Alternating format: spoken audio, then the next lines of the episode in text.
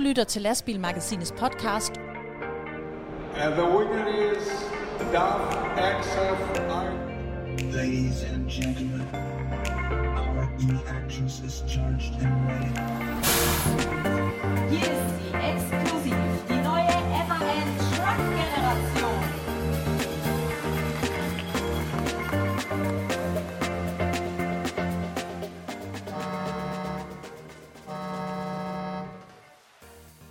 Velkommen til årets sidste udgave af Lastbilmagasinets podcast, hvor vi ser tilbage på et øh, 2023, der som altid har været et vildt år i transportens tegn. Øh, Med mig til at kigge tilbage på året, der gik, der har jeg min kollega Jakob Bagman. Jakob, velkommen til. Tak skal du have, og i lige måde.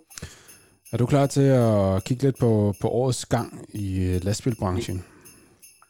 Ja, det, øh, det hører sig jo til, at man laver sådan en, lidt, en, en lille kavalkade af, eller hvad, hvad skete der i løbet af året. Det er jo så, det er jo så brugt her, i, øh, når, når et år går på held. Vi ser det jo alle steder, sådan et, et år, der gik-agtigt. Vi kan jo prøve at se, om vi kan, kan gøre lidt af det samme her nu i vores øh, sidste podcast for i år. Ja, præcis. Og øh, undervejs så øh, ringer vi lidt rundt til, øh, til forskellige folk ude i branchen og ser, hvordan deres, eller høre lidt om, hvordan deres 2023 har været, og om julefreden er ved at sænke sig over transportens hjørner rundt, om, rundt omkring i, øh, i landet, og øh, høre lidt om, hvordan, hvordan man kigger frem mod, øh, mod 2024. Mit eget navn, det er Rasmus Hårgaard, og øh, årets sidste Lastbil podcast er præsenteret i samarbejde med Allison Transmission og ITD.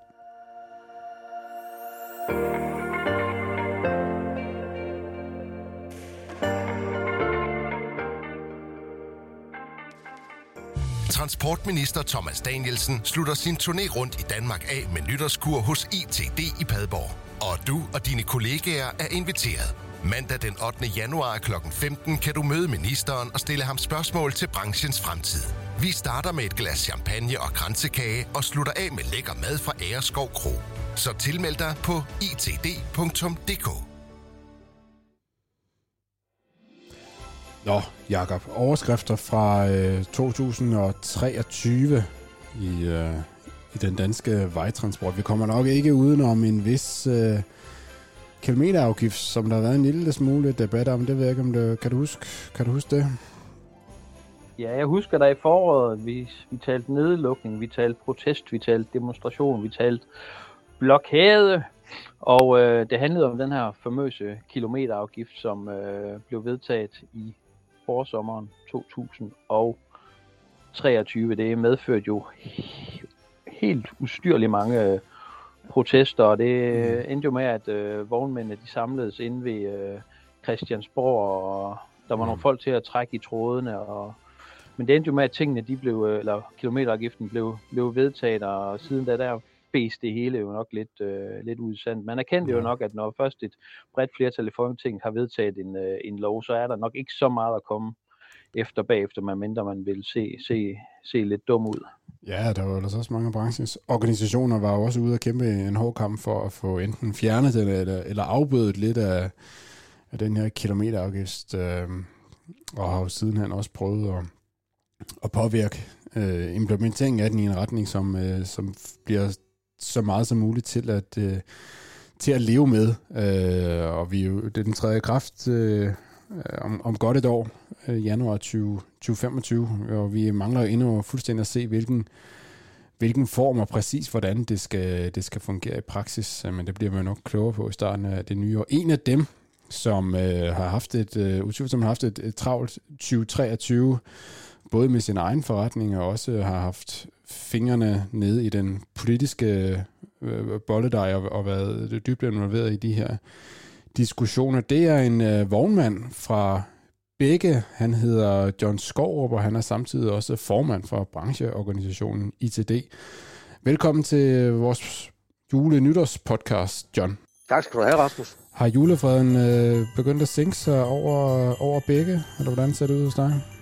Uh, nej, det, det, er ikke, det er slet, slet ikke overstået endnu. Vi, uh, vi skal køre lige til det sidste. Ah, nu kan man sige, juleaften, det er jo en søndag i år, så, men jeg tænker, fredag den 22. om aftenen, så er det ved at være, så er det ved at være juleferie, det er så lige ind til den 25. Ja, okay. Så du trækker den helt til den 25. Okay, jamen, det er Ja. jo, det er så, sådan er livet som, som selvkørende vognmand jo, jo også. Øh, John, øh, hvordan ser du tilbage på, på 2023? Øh, og du kan jo tage det enten, både måske lidt din, din egen forretning, men selvfølgelig også sådan mere brancheagtigt med din øh, formandskasket på for, for ITD. Hvordan, øh, hvordan har året set ud? Jo, men det er endnu et vildt år i transportbranchen, kan man vel egentlig godt sige. Det, det, det skorter ikke på udfordringer, øh, når man er vognmand, og det, det er åbenbart noget, vi skal... De har fundet ud af, at vi har nogle brede skuldre, så vi skal bære en masse byrder og problematikker for de folkevalgte i vores sam, samfund. så jeg tror, det der de fleste vognmænd, hvis vi spørger dem, så noget af det, de vil sige, der fylder allermest, det er nok øh, kilometerafgiften, Mm. som vi har fået, og den er jo også øh, lovbestemt, så det kommer, det ved vi med sikkerhed. Øhm, og så er der hele året snakken om den grønne omstilling, at vi skal til at køre elbiler, eller i hvert fald noget alternativt til Ja. diesel. Øh, hvad det så lige skal være på den lange bane, det er der ikke rigtig nogen, der kan fortælle os, men det, Ja. ja. i 2023 har det jo fyldt rigtig meget på el-lastbiler. Men det er, vel, det er vel to sider af samme sag, kan jeg forstå, fordi kilometerafgiften, den gør vel netop, at, at de alle sammen begynder at køre mere grønt. Det var jo det, der var, var tanken med det. Ja, men det er jo sj- sjovt, fordi hvis, hvis du kigger på de tal, som de selv har været ude med, så forventer de jo kun, at øh, i 2030 er det omkring 4% af lastbilflåden, der er el-lastbiler. Ja. Øhm, øh, så, så det er jo vel ikke den der grønne omstilling, vi snakker om, fordi vi snakker om en re- CO2-reduktion på 70%. Mm. Så skal der jo mere end 4% grønne lastbiler til. Mm. Øhm, men det ved de jo også godt. Jeg, jeg synes faktisk, jeg vil godt rose vores transportminister, øh, fordi han, øh, han, han lytter til os, og han forstår også godt, hvad det er, vi siger, fordi også, han har jo rent faktisk en indsigt i branchen. Øh, men han er jo ikke en diktator, som kan bare stemme alt igennem. Han skal jo rent faktisk kan tælle til 90 og have flertal for det, der, der skal stemmes igennem i Folketinget. Øh, og så er han jo ikke enig om at sætte dagsordenen. Øh, så vi skal måske endda være glade for, at vi har ham til at måske gøre det lidt mere spiseligt, end det havde været, hvis ikke han havde været der. Øhm, men det med de grønne lastbiler, det er med, om de, de forventer 4%, og de siger, at nu blev det jo billigere at køre en grøn lastbil. Men, men den, hvad skal man sige, rabat, du får på vejskatten ved at køre grønt, Rasmus, Mm. den betaler jo slet, slet ikke den mere omkostning, der er ved at have en grøn lastbil. Nej. Så sent som i sidste uge, der var vi rundt, øh, vi har jo haft en, en tur med transportministeren øh, ITD, og der var vi i det nordjyske, og der talte jeg med et medlem derfra, som var blevet bedt om at prøve at regne på noget, hvis man skulle have en el-lastbil sat i drift. Og det var så en form for linjebil med det nordjyske, og så til Sjælland. Mm. Øhm, der var mere prisen på nuværende tidspunkt 60 procent, og det er ifølge en eller anden beregningsformel, som Volvo de har, hvor du sætter en diesellastbil ind og en el-lastbil ind, og så beregner den med prisen på en kilowatt kontra en diesel, Mm. en liter diesel, Åh. øh, og med afskrivning og mere pris i indkøb og sådan noget der, der vil transporten koste 60 procent mere i dag. Mm. Det er der ikke nogen, der vil betale. Mm. Og hvor man, når vi kigger på vores bundlinjer, så snakker vi måske øh, sådan de, de stærke virksomheder, så er det måske 5% i overskudsgrad, og de, de svage virksomheder, så er det om helt ned skrab bunden, helt ned mod 0 faktisk, og så op til 2%. Så kan du ikke finde 60%. Det kan jo ikke lade sig gøre. Mm. Så, sådan set, det, det er bare kolde facts. Mm. Det er ikke til at ske, altså fordi prisen er simpelthen stadigvæk en kæmpe Ja. Men ellers, altså grøn omstilling, vi er jo ikke, det, det, det nu her, det er jo, hos jer, så er det jo markedsrelateret. Nå, der, der vil altid være nogen, der strider imod, og siger, "Jamen, strider du bare imod, John? Gør jeg ikke, men med den type transport, jeg har, så kommer jeg ikke til at køre en lastbil, for det kan ikke lade sig gøre. Og, og det, det talte vi også om i sommer, hvor vi drøftede lidt, Rasmus, det kan jeg da huske. Mm. Jamen, jeg kan jo ikke, når jeg har en leveringstermin, der er noget med, hvor lang tid de dyr, de må stå i bilen, så er det ikke nødt til at holde ind og lade for hver tredje time Mm. kørt, fordi så når jeg ikke frem. Så jeg bliver nødt til at vente på, at der kommer en brintteknologi eller noget helt tredje, som kan gøre, at jeg måske har en rækkevidde på 1000 km eller mere. Mm. Øhm, så, og det har jeg rent faktisk også talt med en kunde om, at det, det, vi kan ikke omstille lige som det ser ud nu, fordi så, så er vi ikke kommet frem med varen. Nej. Men ellers, der er jo masser af andre ting nu her. Det er jo de store ting. Jeg synes jo rent faktisk, hvis man kigger på, og det er jo også det, øh, altså med alle de udfordringer, vi står, det bliver bare ikke lettere. Er, og det er uanset om det er vognmænd, nu er det jo vognmænd, vi snakker om. Jeg, jeg, jeg kigger i min egen lille forretning, så har vi så nogle ting som øh, øh, vores øh, digitaliserede regnskabs øh, ting, der kommer nu her. Vi skal alle sammen øh, lægge vores regnskab om i digital form. Det må ikke være i papirform længere. Det kommer til at være en udfordring for nogen, tror jeg. Mm. Jeg håber ikke, at det er mange, men der er nogen, som kommer til at slås med det. Øh, og det kommer til at koste dem nogle ekstra penge, fordi hvis ikke de selv har evnerne eller ressourcerne til det, jamen, så skal de købe sig til den vare, og det er til en væsentlig anden timepris, end det vi er vant til at sende regninger ud på, hvis Ja. du skal have din revisor eller en bogholder til at gøre det for dig. Ja, og det, Øhm. det er nogle regler, der kommer her i næste år. Eller hvad Ja, det træder kraft her. Er det ikke, ah, men der er forskel på, hvor stor virksomheden er også, tror jeg også. Ja, Men, okay. men, men det, det kommer i hvert fald. Ja. Altså, det, er, det er et spørgsmål om tid, så skal alle have implementeret det. Og det sidder jeg sgu selv og slås med også, fordi i min Mm. lille virksomhed, jeg har jo ikke kontorpersonale ansat. Det sorterer under mig selv. Så Ja. det er lørdag og søndag. Og så kan du ikke ringe til en ven øh, lørdag og søndag. Så, så det bliver noget rigtig træls noget. Men øhm, det er jo en af de udfordringer, eller bump på vejen, Ja. som også skal tages op. Ja. Ja. Hvad Men så? øh, Hvad så, hvis I kigger ind i 2024? Hvad, øh, vi, vi har som sådan et, et motto, det er vores øh, fornemmeste opgave hos ITD, øh, det er jo egentlig at gøre hverdagen lettere for de medlemmer, vi har. Og så kan man sige, øh, at vi er ret gode til at, at levere på det. Vi får nogle ting igennem øh, forskellige steder, men, men når man kigger så på, hvor meget der bliver fyldt på hele tiden, så er det lige før, vi ikke kan følge med jo, Rasmus. mm, mm, Og jeg, når jeg kigger ind i 2024, så kan man sige, det der fylder rigtig meget for vores medlemmer. Lige pt, når jeg har talt med folk her den sidste halvanden, to måneder, så er det jo egentlig, når man kigger på, at markedet er lidt presset. Hvordan kommer det til at gå i 2024? Det er nok det, der egentlig har hovedfokus, det er, at folk er lidt bekymrede for, om den der krise, øh, stemning, der egentlig er nu her, om den fortsætter, og om den måske bliver værre. Mm. Øhm, og det tror jeg, nu, nu er det jo meget, jeg er jo international vognmand, og det er da også en del af vores medlemmer, der er. Når du kigger på, hvad indflydelse øh, magstigningen, nu vi talte om vejskat før, i, i Tyskland, den tyske mag, den steg 1. december til næsten det dobbelte. ja. Øhm, det kommer også til at gøre af, for der er rigtig mange, de har en forventning om, vognmænd, de tager bare den regning selv. Det kan vi jo ikke. Nej. Øhm, fordi det er jo voldsomt. Vi, vi snakker om, øh, det er jo fra en kroner 35 eller sådan noget. Nej, det passer ikke helt. Det er jo 19, omkring 19 cent, og så stiger den til 34,8 cent nu her. Så det er næsten en fordobling. Ja. Men, men det er jo, det er jo voldsomt tal. Ja, ja, det er klart. Så, det er, så jeg tror egentlig, det, det som folk de har fokus på nu her, det er simpelthen at ride stormen af. Fordi øh, vi kan ikke spå om fremtiden. Vi kan bare se, at transportmængderne de er faldende, og det kan vi se alle steder. Ja. Og tyskerne, hvis man kigger i tyske transportmedier, så, øh, så har de jo det nok værre end os, fordi de tyske forbrugere, de, er, de har smækket pengekassen i. Det har de danske måske ikke helt på samme måde, men, men de tyske, de har i hvert fald smækket kassen i. Så det, det kan godt være, at det bliver en kras tid, øh, i hvert fald første halvdel af 2024. Det er sådan min øh, forudsigelse. Ja. Yes. Nå, jamen, øh, så for, så, så, så for vognmænd, der, øh, der handler det mest om at bide tænderne sammen, som du siger, ride stormen af, og så, og så håbe på, at det bliver bedre i morgen, som, øh, som de netter gav lige vist engang sang. Ja, altså nu, jeg har egentlig tidligere også øh, øh, været ude og sige, jamen altså, vi har før oplevet kriser. Jeg har også været vognmand i så mange år, så jeg har oplevet også finanskrisen. Det kom jeg også igennem. Så det der med kriser, det har vi jo prøvet mm. før. Der, hvor det nogle gange kan blive lidt træls og besværligt for os vognmænd, det er jo, en ting, det er, at markederne går ned, og der er krisestemning. Jamen, det, det skal vi nok finde ud af. Men når vi så samtidig bliver påduttet en masse love, regler og nye øh, krav til, hvad vi skal mm. kan opfylde fra myndighedernes side, så bliver det jo endnu sværere. Ja. Og det er jo måske det, der kan komme til at være udfaldspunktet for, for nogle virksomheder.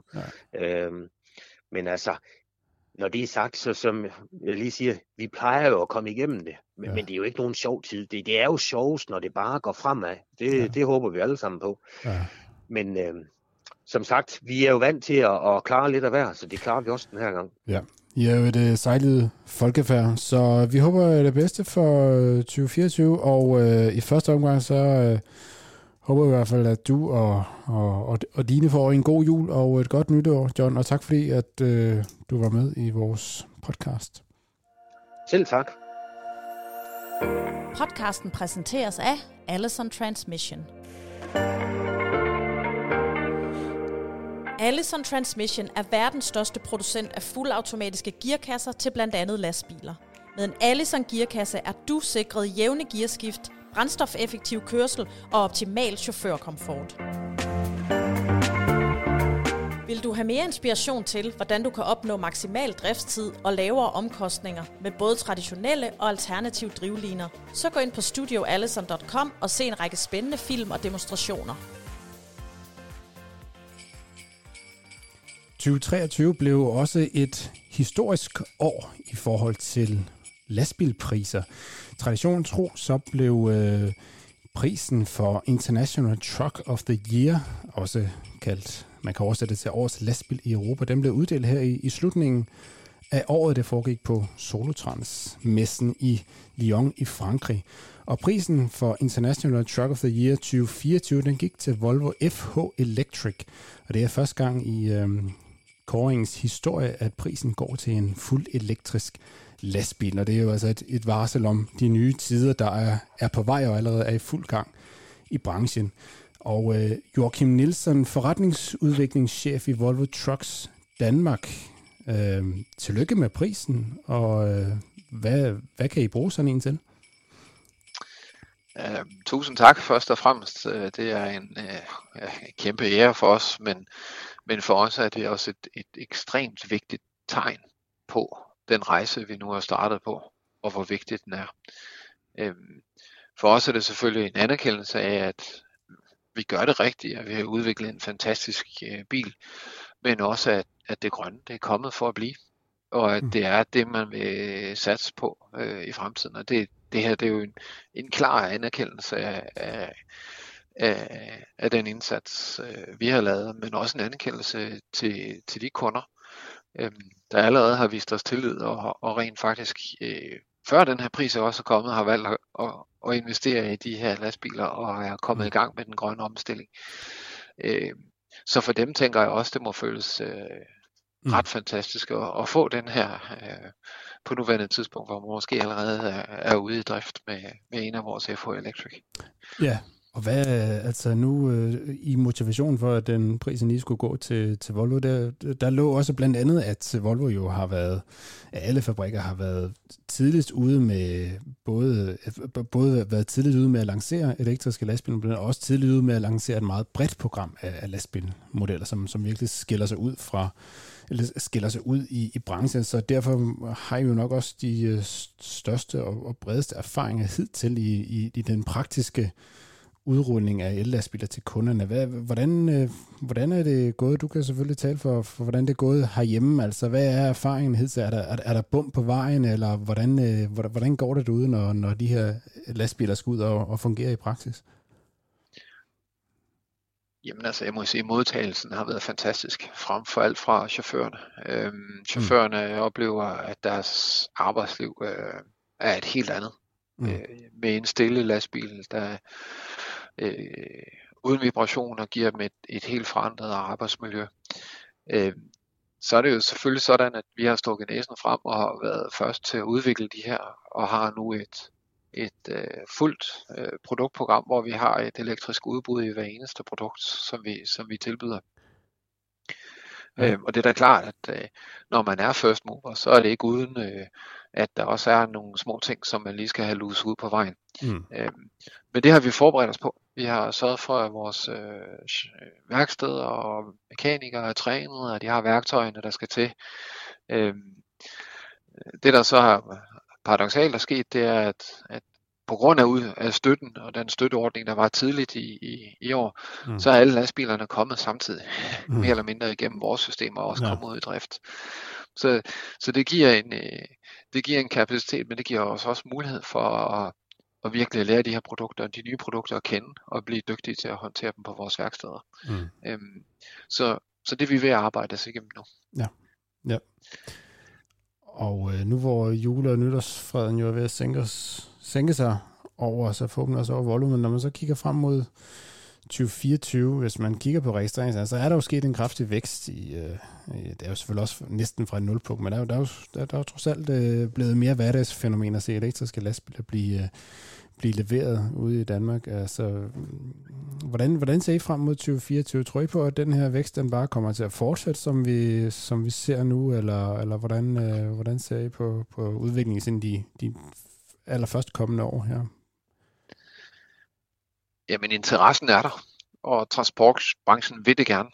Øh, det er en ting, der er, der er så meget, meget tydeligt. Øh, man tror på, at produkterne øh, kan, øh, kan levere, mm. og det har vi også vist. Øh, men samtidig er der også en del forudsætninger, der skal på plads, mm. øh, blandt andet infrastrukturen.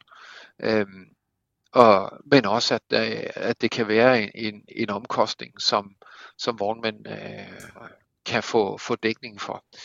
Og, og der er vi altså ikke helt nu uden i støtte. Det, det viste støtteordningen tidligere i år, øhm, og der er jo et nye finanslov proklameret støtte, og den bliver altså afgørende for, hvor hurtigt det kommer til at gå, af min vurdering. Mm. Så jo, der findes en naturlig vækst, øhm, men hastigheden, øh, hvormed den kan ske, øh, den kommer til at være afgørende af de støttemidler, man lægger til, fordi der er, der er en, en, en teknologipris og en infrastruktur, der skal på plads, og det, det kræver altså nogle, nogle store, tunge investeringer, som ikke øh, umiddelbart er dækning for, for stadigvæk, som det ser ud, og det kommer til at tage noget tid endnu, inden vi når dertil. Ja. Så det vil i høj grad afhænge af nogle politiske bevillinger for, hvordan man vil skrue op og ned for den, for den vækst, vi vil, vi vil se ud på vejen. Absolut, altså en regulering af, af, af de omkostningsbalancer, der ligger, det, det er det, der skal til, og en kontinuerlig øh, regulering efterhånden, som, som afgiftssiden øh, udvikler sig, men også efterhånden som vores omkostninger på produktsiden, øh, så det, det kommer, kommer til at udvikle sig. Det er et noget, vi kommer til at, at, at udvikle løbende i løbet af de, øh, ja, de næste 5-10 år. Mm. Men det hindrer jo os ikke i, at vi skal nå de mål som en klimamål, som vi har sat øh, frem mod 2030 og 2040. Og, og det gælder jo hele vores samfund. Øh, mm. Øh, og det må vi, det må vi trække øh, kan man sige, et fælles, fælles læs for, for at løse, øh, så, vi, så vi kan nå, nå i mål med det. Men uanset hvad det er så for nogle teknologier, vi skal have i spil for, for at nå der til. Yes, godt. Jamen, øh, ved du hvad, tak for, tak for ordene, Joachim, og god jul til, øh, og godt nytår til dig og til, og til, til resten af folket hos, hos Volvo. Tusind tak, og lige måde til alle, alle derude. Tak.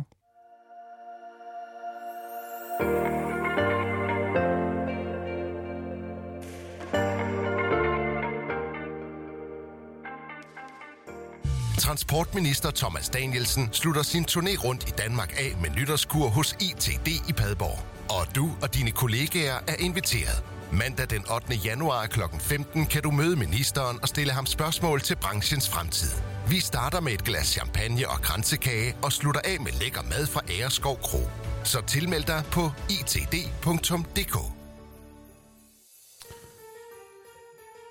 Nå, Jakob, du, øh, du nævnte kort lige i starten, altså øh, det her med øh, tilbage i foråret 2023. Det var jo et, et, et vanvittigt forår, hvor det bullerede og bragede i uh, transportbranchen. Der var snak om aktioner og blokader, og uh, det syede og kogte derude i, uh, i vognmands- og chaufførfaget som, som aldrig før. Uh, så der tænker jeg lige, at vi er nødt til lige at, at, at, at, at samle op på og, og mindes, hvad det egentlig var for et vildt forår, det, det var uh, dengang. Uh, Hvordan var det, det startede sådan tilbage i sådan marts-april, da der pludselig var nogen, der, der tog noget initiativ til en, til en demonstration øh, på Christiansborg i protest mod den her vejafgift, og altså lige til at starte med, så var det jo måske sådan lidt svært at tage alvorligt, at man sådan inde på, på et uger lige kunne, kunne trumme en, en, en rigtig demo sammen, men, øh, men det viste sig altså, der, der, der virkelig var grøde i noget derude. Det øh, er rigtigt. Øh, jeg husker, at jeg sad op i et feriehus i, øh, i Hirtshals, og øh, Benny Rasmussen fra Fredsø Vognmandsforretning, vognmand op på Mors, han, øh, Benny han var lige pludselig, ja. Benny Nielsen, undskyld, Benny Nielsen.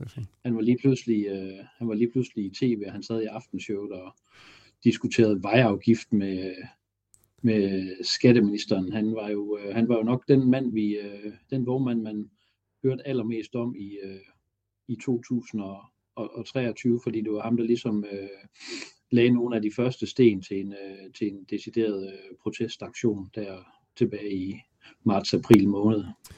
Ja, der var den her en, faktisk en meget stor og vellykket øh, demonstration på, øh, på, på Slotspladsen foran Christiansborg. Det var lige her i starten af, af, af april, øh, hvor der var, ja, altså vi har jo de her billeder af, af hundredvis af lastbiler, som holder inde øh, i, i hjertet af, af København og virkelig fik sat øh, den her afgift på dagsordenen, i hvert fald for en, for en dag. Øh, og øh, man havde ikke i sinde at lade det, at lade det stoppe der, øh, da den øh, demonstration ligesom var overstået i god ro og orden, så var der jo sagt snak om, at, øh, at det, den skulle følges op. Og der gik jo ikke så lang tid før det... Øh, altså hvis ikke vejafgiften blev, blev taget af bordet, og det stod jo ret hurtigt klart, og det havde politikerne ikke i sinde. Der blev ret hurtigt, øh, efter nogle uger, blev der meldt en, en dato ud, hvornår det hele ligesom skulle gå ned. Øh, den 15. maj blev ligesom sat i kalenderen som, øh, som den øh, dag, hvor, øh, hvor landet skulle lukkes ned. Det er rigtigt, og øh, det endte jo i, at, øh, at, at øh, vognmænd og chauffører stod omkring ved nogle, øh, mm. ved nogle øh, tilkørselsramper ud til, øh, ja. til motorvejene. Jeg bor selv i, i stillinger. Jeg gik ned og kiggede, om, om det kunne være rigtigt, at der, der stod nogen der. Og det, og det gjorde der jo. Der stod jo nogen derude og ja. lavede nogle, øh, skal vi kalde det citationstegn, blokader, fordi folk kunne jo godt komme forbi, men det var jo ligesom sådan en fysisk markering af, at ja. øh, hertil og ikke længere, nu er, nu er Ja. Nu, er, nu, er vi rigtig, vi, nu er vi rigtig trætte af det her. Nu markerer vi det, så her for Danmark kan, kan, kan se, hvad der, er, hvad der er, der foregår. Ja, det blev jo til, til noget, i hvert fald nogle skulle blive de dage der, men det blev jo ikke til det, som man egentlig i nogle uger i hvert fald troede, at det virkelig, at det virkelig ville blive til. Det kom jo øh, på bagkant, og sådan et lidt mystisk forløb, sådan de sidste øh, uger, halvanden uge op til den her famøse dato den 15. maj. Øhm, fordi øh, der var jo nogle kræfter, øh, der her initiativ til Benny Nielsen fra Mors og, og nogle andre vognmænd øh, fra det jyske var jo gået sammen med den her vejskatskomiteen, som virkelig skulle, øh, skulle planlægge og koordinere den her aktion. Øh, men så skete der jo noget lidt mystisk. Først så, øh, jeg tror det var en 10 dage før øh, den her planlagte aktion, så øh, trak øh, Benny Nielsen stikket, trak sig for arbejde med med en begrundelse om, at det, det var noget med, ja, det stod aldrig rigtig 100% klart, hvad begrundelsen egentlig var, og man kunne heller ikke rigtig selv få ham i, i, i tale, og så, så, så kørte arbejdet lidt videre i den her vejskastskomité, og, og nogle få dage før, så øh, trak de så også stikket de her øh, tre, øh, tre andre vognmænd i, i vejskabskomitéen. Det var, det var, det, det var nogle meget forvirrende og, og hektiske dage der i, øh, i branchen. Det var det nemlig. Det var det nemlig. Øhm, det, øh, det endte jo så med den her, med den her vedtagelse af kilometerafgiften, og det var jo et bredt flertal i Folketinget, der, der vedtog den. Øh, mm. Og så så vi jo lidt, lidt aktion efterfølgende også. Øh, men det var jo sådan en mere, mere en, en enmandsforestilling. ja, det er rigtigt. Jeg tænker, tænker, jeg tror det var 1. juni, hvor det lige pludselig var... Øh, ja, det var torsdag... Var, var kartofler ud over det hele. Torsdag den 1. juni, ja, det var den dag, hvor... Øh, hvor loven den skulle øh, tredje behandles og endelig vedtages i Folketinget, og det hele var jo ligesom klar Det var, det, det var sådan lidt mystisk allerede fra tidligt om morgenstunden fik man de her rapporter fra, fra politiet rundt omkring, at der var først så var der spildt nogle kartofler på en øh, motorvej i, i, i det sydøstjyske omkring Skærup, og så tænkte man, åh, det, det kan jo ske, eller det ved jeg ikke, om det kan, men, men det, det kan jo være et uheld, ikke? Et eller andet, og så, skete, så var det sket flere steder, og pludselig så tænkte man, hvad er det, hvad er det, der foregår? Det viste sig jo alt, at der var sket tre aktioner og, og med, med kartofler, der var blevet dumpet øh, på, øh, omkring Skærup, og så to steder omkring Storebæltsbroen. Og det virkede sådan lidt som om, var det en koordineret aktion med, med, med flere øh, vognmænd eller chauffører øh, i, i, i gang, og det, det, var, det var lidt forvirrende, men det viste sig faktisk, at der var, øh, det var sådan en, øh, en enmandsaktion, der stod, øh, der stod bag den, og øh, manden, der stod bag, som senere blev kendt som kartoffelmanden, han hed øh, René Spang Jørgensen, og øh, han er vognmand fra, fra Give, og det er jo oplagt at spørge manden selv, øh, René, hvad fik dig til at gå i aktion? Tidligt torsdag morgen den, den 1. juni? Jamen, øh, det var jo, at, øh, at, at det var jo ligesom lidt, lidt håbløs øh, aktion, vi har haft gang i den, den 15. maj, øh, hvor, hvor det hele det blev dysset ned i løbet af en enkelt dag igen. Og det var lidt en frustration over, at, øh, at, at øh, der ikke var flere, der ville være med øh, til at, at, at kæmpe den der modstand, der nu var opbygget den 15. maj øh, hvor vi øh, lavede nogle blokader rundt i, i Danmark der, øh, ved, ved motorvejstilkørsel og så videre. Og, og, og temaet dengang, eller temaet, altså, øh, skal man sige, målet på det tidspunkt, det var, at vi demonstrerer ind til vejafgiften er taget af bordet. Og, og, og det fik lige pludselig inden øh, øh, den 15. maj om eftermiddagen, så, så, så var der ingen, der ville med til det alligevel. Øh, mm. Selvom de havde været med hele, hele mandagen der. Og øh, det var sådan set lidt den frustration derover, hvad, hvem fik det ødelagt, hvem fik øh, det dysset ned, øh, mm. hvor blev... Øh, øh, hvor blev det af det hele? Og så samtidig med, så øh, skulle der ske noget, så skulle det jo også være inden det blev vedtaget. Jo. Og øh, så tænkte jeg jo, at, at den, den bedste måde at gøre det på, øh, i, i mine øjne, det var jo at gøre et eller andet øh, lige op til. Øh, mm. Og der, der havde jeg rigtig muligt, for jeg havde jo fundet ud af, at, at, at, altså, hvis man er mere end tre sammen, og bliver enige om et eller andet, så er man næsten sikker på, inden, den, øh, inden man er ude af døren, så er der en af dem, der har øh, sladret eller givet lyd fra sig. Så jeg tænkte, det, det, det skal være noget, man helt, helt holden selv gør. Og, øh, og det var så det, jeg valgte at gøre med de kartofler der. Ja, ja. Så det, som mange jo i første gang var så som en aktion, der var en protest imod vejafgiften. Det var det så også, siger du, men, men det var jo lige så høj grad en, en aktion rettet indad mod, mod øh, branchen og de øh, aktioner, som aldrig blev til noget, øh, som, som gik i opløsning øh, efter flere måneders øh, bullerbrag, som, men som aldrig blev til noget alligevel. Fuldstændig korrekt, ja. Ja. Og så øh, efter, altså Øh, forløbet efter det øh, er jo blevet beskrevet flere gange. Vi kan jo kort riste op. Altså, du bliver jo øh, anholdt i øh, Korsør tidligt om morgenen den 1. juni, og øh, efterfølgende så ender du med at være varetægtsfængslet af to omgang i, i alt seks uger. Øhm, hvilket vel også vagte en, en vis opsagt. Det var en forholdsvis øh, langstrakt fængsling, som jeg ved også kom kom bag på dig selv, øh, og siden øh, din øh, så øh, løsladelse midt på, på sommeren, så har du så haft forskellige øh, sværslag om at få øh, lastbil udleveret og få dit, øh, for din, øh, i hvert fald få et, et midlertidigt kørekort udstedt. Det, er så, det sidste er jo så, så lige øh, lykkedes for dig, men hvordan, øh, altså her et halvt år efter, altså når du kigger tilbage på det forløb, der har været, og har det overrasket dig, eller hvordan har det været? Ja, det har overrasket mig utrolig meget, at, øh, at politiet har så stor en øh, magtbeføjelse. Øh, og, og i min optik, øh, der er det ene og alene fordi, at anklageren i Odense, han har set sig sur på mig. Og han trækker tiden, og han har gjort alt, hvad han kunne for at genere. Øh, og det er helt holden, fordi at hans personlige holdning er, at, at det var en total øh, sindssyg øh, handling at, at gøre.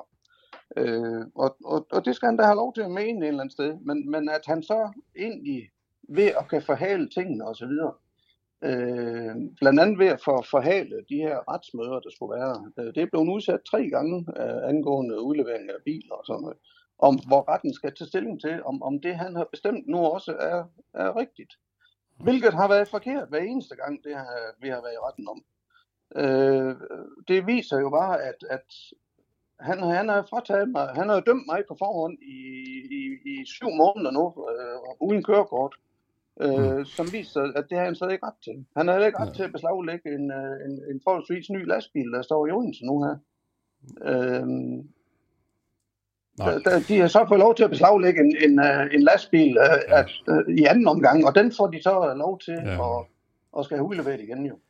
Ja, ja altså sådan, sådan skal summere det kort op. Altså, der, der, der blev brugt dels en uh, lidt ældre Scania T-forvogn til den, uh, til den ene aktion, og den har retten, eller den har anklagerne ligesom fået uh, rettens ord for, at den har de lov til at beslaglægge, og uh, til gengæld så blev der også brugt en lidt nyere Renault trækker til de to andre aktioner. Den har du så også, eller den har du fået, fået ord for, at øh, den ikke kan beslaglægges, men du har ikke fået den udleveret endnu, og det er så det, du, øh, du venter på, og du har så fået et midlertidigt kørekort. Men din situation i dag, altså der er jo stadigvæk den, den store retssag, som øh, øh udløber af kartoffelaktionen. Den, øh, den, øh, altså, den hænger jo stadigvæk et øh, uvist sted ude i horisonten, og bliver vel formentlig berammet en gang øh, næste år i, i, i 2024. Altså din øh, situation i dag, René, altså hvordan ser den ud også i forhold til lige nu her? Du har et kørekort, du har ikke øh, fået lastbilen udleveret endnu i hvert fald. Øh, både sådan lige aktuelt og så i forhold til sådan på længere sigt, også med at drive forretning og sådan noget. Hvordan, øh, hvordan ser din fremtid ud inden for transport, som du selv ser det? Jamen altså, når jeg engang får den her bil udleveret, og får den øh, øh, sat i stand igen, nu den står stille i, i 7-8 måneder. Øh, så det vil da tage lidt tid at få den op at køre lige. Men, men så skal jeg til at ligesom i gang, og det bliver nærmest forfra, fordi øh, den plads, den bil, den havde i, i hierarkiet, kan man sige, rundt omkring, hvor, hvor, hvor vi havde noget arbejde, den, det, det er jo væk jo. Så, øh, så det er ligesom at starte helt forfra, kan man sige.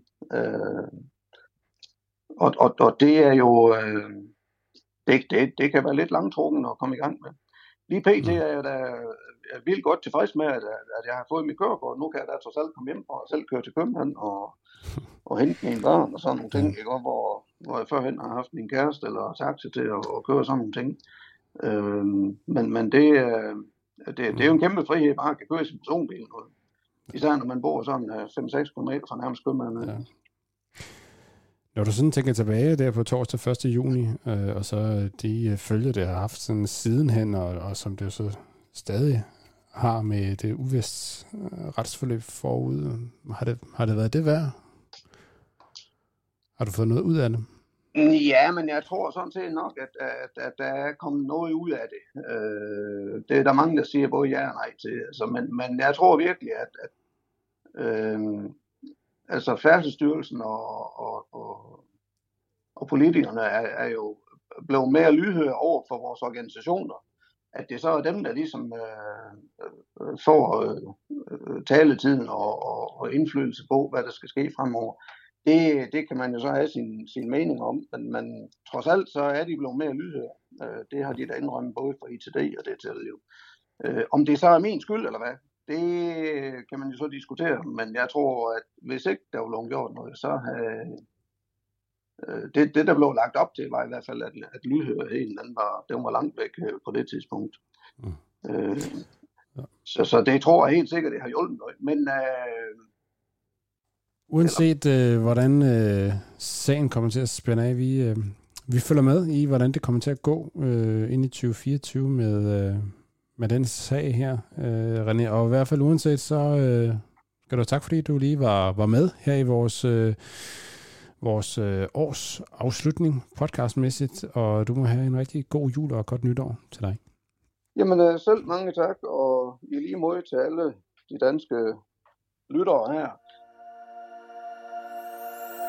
Podcasten præsenteres af Allison Transmission. Allison Transmission er verdens største producent af fuldautomatiske gearkasser til blandt andet lastbiler.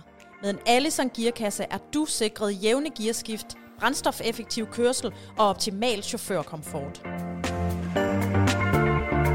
Vil du have mere inspiration til, hvordan du kan opnå maksimal driftstid og lavere omkostninger med både traditionelle og alternative drivliner, så gå ind på studioallison.com og se en række spændende film og demonstrationer.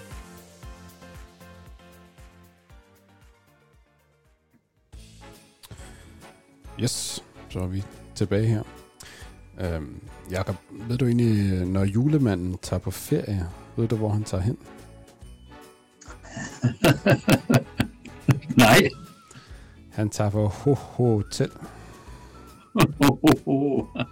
Det er meget godt. Nå, vi skal videre i teksten. Uh, 2023, det var selvfølgelig også et år, hvor vi har set masser af lancering af nye lastbiler. Uh, der er jo altid uh, fart på det. Vi har set øh, nye anlægsserier fra DAF, øh, nye tunge ellastbiler fra Scania i Iveco, som her i, i det sene efterår lancerede et komplet nyt 2024-program med en ny tung eltrækker, øh, ny S-Way. Øh, vi har også set øh, MAN være ude og, og vise deres kommende øh, tunge elektriske program frem. Så fik vi en helt ny, øh, en helt ny lastbilmærke på det danske marked, som vi øh, fik øh, lanceret på transportmessen i Herning i foråret. Ford Trucks er nu til stede i Danmark med øh, HIJ, eller under, under HIJ paraplyen øh, over på, på Sjælland. Øh, de har nu Ford Trucks har udgangspunkt i, Ford Trucks Danmark har udgangspunkt i, i Ringsted, så det bliver spændende at se, hvordan de kommer til at klare sig i de, i de kommende par år.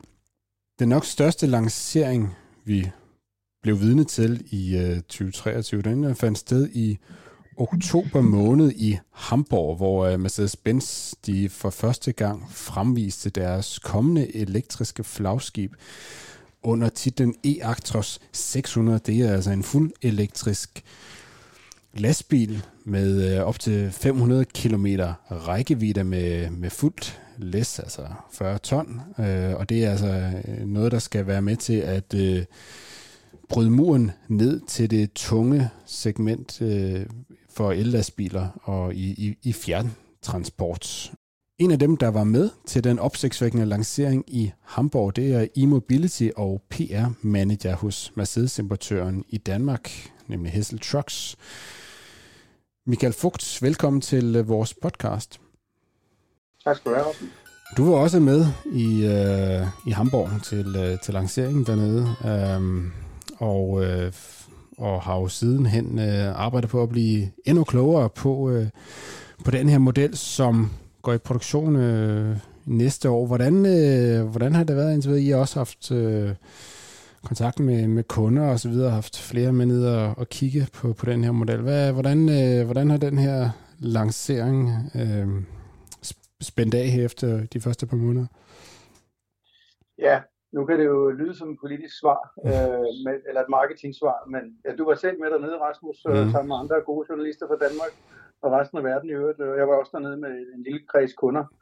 Jeg har sjældent set så mange øh, øh, spændte og glade ansigter, øh, da vi både viste bilen, men også øh, præsenterede de data, øh, som, øh, som ligger bag den. Det var det, er det, vi har gået og ventet på, øh, og tydeligvis også det, vores kunder har gået og ventet på, for den er blevet helt fantastisk modtaget, både blandt de få, der var nede at se den, øh, men også blandt dem, vi har været ude at snakke med nu, fordi vi har begyndt at sælge, at, så, så vi er jo ude både at præsentere ydeevne og pris og, og udstyr, så at det er, det er virkelig noget, der har fået farve i kinderne, både hos mig og hos øh, alle lastbilsælgerne i Danmark. Ja. ja det bliver øh, spændende. Er det, er det den, som er nøglen til at for alvor få, øh, hvad skal man sige, at få det store, det store gennembrud for, for elektriske lastbiler i, øh, hvad skal man sige, i, i det op, hvor volumen den virkelig, den virkelig rykker noget, altså i, i, i langturskørsel over lange afstande, afstande og med, med tungt gods og så videre?